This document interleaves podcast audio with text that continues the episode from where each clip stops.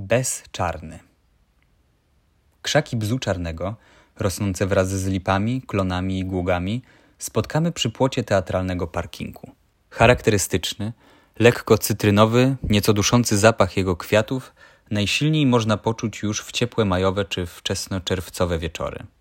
W ekosystemach miejskich, w których występuje zjawisko miejskiej wyspy ciepła, cykl wegetacyjny roślin jest przyspieszony – kwitną około tygodnia wcześniej niż te rosnące poza obszarem zabudowy miejskiej. Bezczarny to krzew lub niewielkie drzewo o złożonych liściach zaopatrzonych w buławkowate nektarniki wabiące mrówki.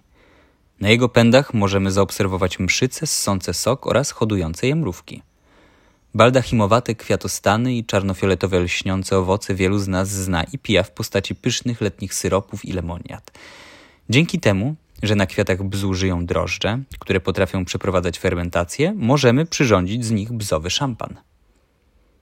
Owoce bzu są także przysmakiem kilkudziesięciu gatunków ptaków, m.in. kosów.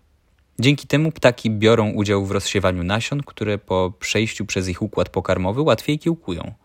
Warto wiedzieć, że ze względu na zawartość glikozydów cyjanogennych bez posiada właściwości trujące, ale w procesie gotowania można je łatwo usunąć.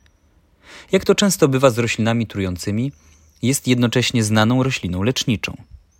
Kwiatów używa się na przeziębienie, choroby dróg oddechowych i jako środek napotny, a owoce posiadają dodatkowo działanie lekko przeciwbólowe i przeczyszczające.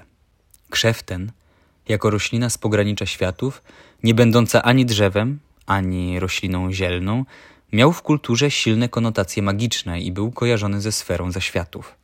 Wedle wierzeń ludowych pod krzakiem bzu mieszkał zły duch, na nim też miał powiesić się Judasz. W związku z tym nie należy go wykopywać ani wycinać, by nie narazić się na nieszczęście, chorobę, a nawet śmierć.